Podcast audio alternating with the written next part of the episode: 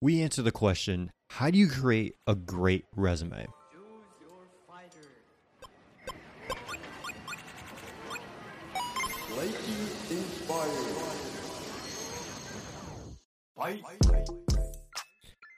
Welcome to Declassified College, a podcast where we give you all the cheat codes needed to pass this level in your life.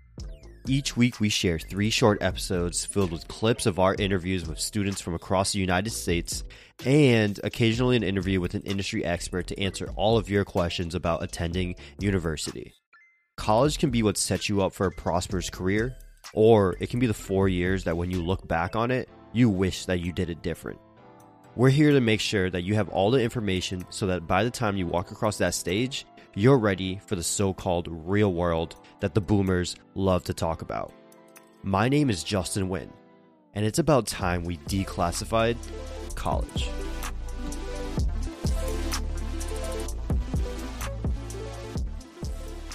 So, what do you put on your resume?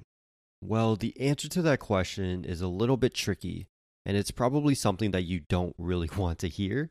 But the answer is it really depends. And the reason that it depends is because every single recruiter that you're coming up against, every single ATS system, even though it's a computer, is a little bit different. But that does not mean all hope is lost.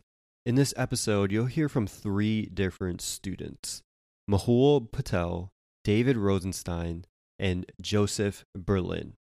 Each of these students has unique experience of whether it's interning at Fortune 500 companies, Fortune 100 companies, or your local startup. So I wanted to bring these students on to really give you that student perspective of what you can actually put on to your resume. And then on Friday, I'm going to be releasing the career coach perspective. So let's jump into it. So, first up is David. David is absolutely killing it. When he was in school, he interned at LinkedIn, he's worked at HelloFresh, he even started his own public speaking company, and he's helped numerous students with their resume. And all of that has led to him accepting a full time job offer at LinkedIn, which he's looking to start later this year. Now, David has looked over, probably at this point, hundreds of resumes from students. So I asked him what his common mistakes that he's seen on all of these student resumes. So here they are. When thinking about the most common mistakes I see on student resumes, it's that the resumes are not clearly directly tied to the roles they're applying for.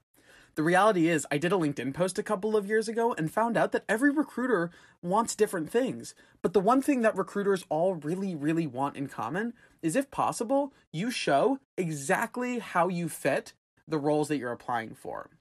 There are three different ways to do this and how to tie your experiences directly to your roles.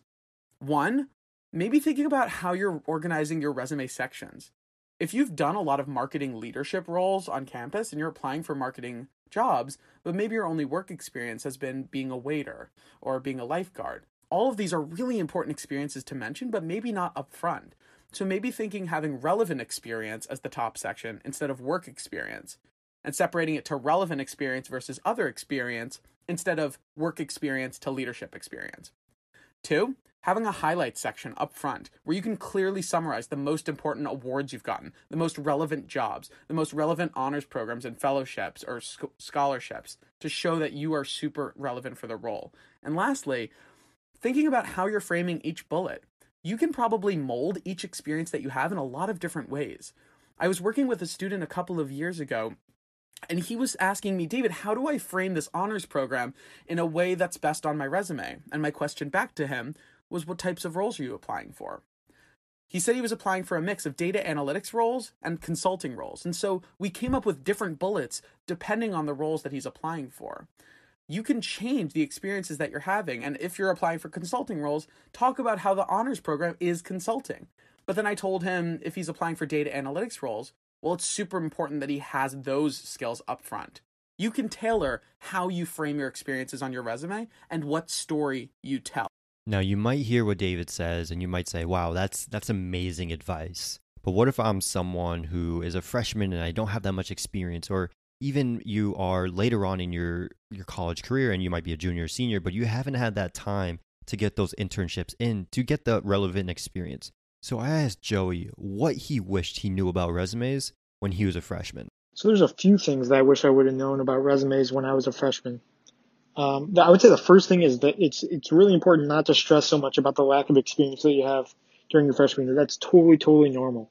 Um, but the response to that should be how can I make my past experiences valuable to reflect on my resume so that way my chances of catching a recruiter's eye that freshman year can increase. So whether you know you were a waiter, whether you were a babysitter, how can I really craft that experience to make sure that it can shine through on my resume? Another thing is, uh, and I, have said this a little bit earlier too, is that you don't want to be sending one resume to everyone. The best way to do this is is uh, to to make your your resumes more customizable is by going to your your dream position, whatever position you're applying for. Take out those keywords and phrases inside of the the job description and plug them right into your resume for you. Um, so that way it can get past the applicant tracking system. That's the best way I've seen it done to get past that applicant tracking system. With David and Joey's insights, we have a really good understanding of what a good resume looks like in terms of what common mistakes to avoid, as well as how to properly position yourself with your resume. But your resume is this thing that's supposed to help you stand out. And with every resume essentially looking the same with their basic templates and design, I wanted to reach out to Mahul to see what he thought his secret sauce was to his resume. So, the secret sauce to my resume is that it's a direct extension of my personality. For instance, I, my resume creates various conversation starters in the sense that when I write what bullet points on my resume, they don't give the full picture and they always prompt a question. And that is the secret sauce. I believe a resume is not for someone to read, but is for someone to understand and prompt and prompt thinking so that they can ask you questions and get to know you on a more personal level when you start talking about yourself.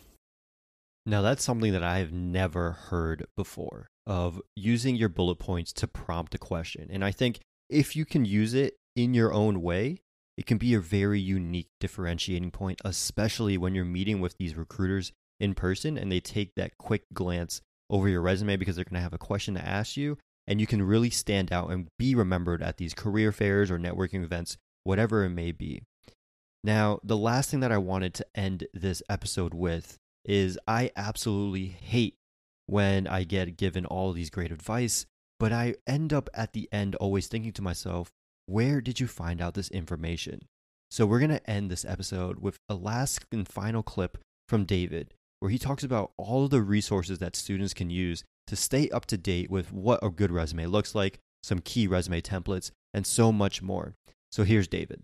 For students who are interested in learning more about resumes, here are three key resources that I would recommend. One, to write really effective bullets, I definitely recommend watching Google's HR videos that st- suggest and teach how to make really highly effective bullets. They use this format that goes accomplished X as measured by Y by doing Z. And what that does is it trains you to upfront your bullets with results and metrics. Two, to build really creative and colorful yet still scannable in the ATS, the applicant tracking system, softwares, I recommend using a couple of different softwares that are free. Rezi has a free resume builder. Cultivated Culture also has really beautiful templates that still look professional. Definitely recommend those. And lastly, I recommend older students.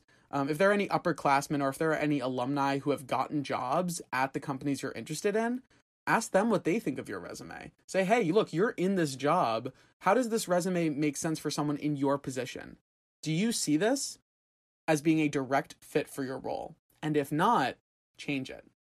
Also, feel free to stand out though. For me, when I was getting a job at LinkedIn, I made a resume that looked like their LinkedIn homepage. And that was really outside the box because I knew no one else was doing it. So feel free to zig when everyone else zags, but it's always important to get feedback from people who are in the jobs right now. Boom. There you have it. All the keys that you need to fully optimize your resume coming from a student's perspective. Make sure you hit that subscribe button because on Friday, I asked these same exact questions to career coaches from around the world. So until next time, I'll see you guys. Cue outro. Another day, another cheat code, and you're on your way to defeating the level that we like to call college. If you've liked any of the cheat codes that we've given out, please hit that subscribe button and give us a review on iTunes. Each review helps us grow and make sure that more people learn these tips. We love to hear from you all, so make sure you check out our website, www.getchogrindup.com, and follow us on all social media platforms at GetChoGrindUp. That's G E T C H O G R I N D U P. So until next time, peace.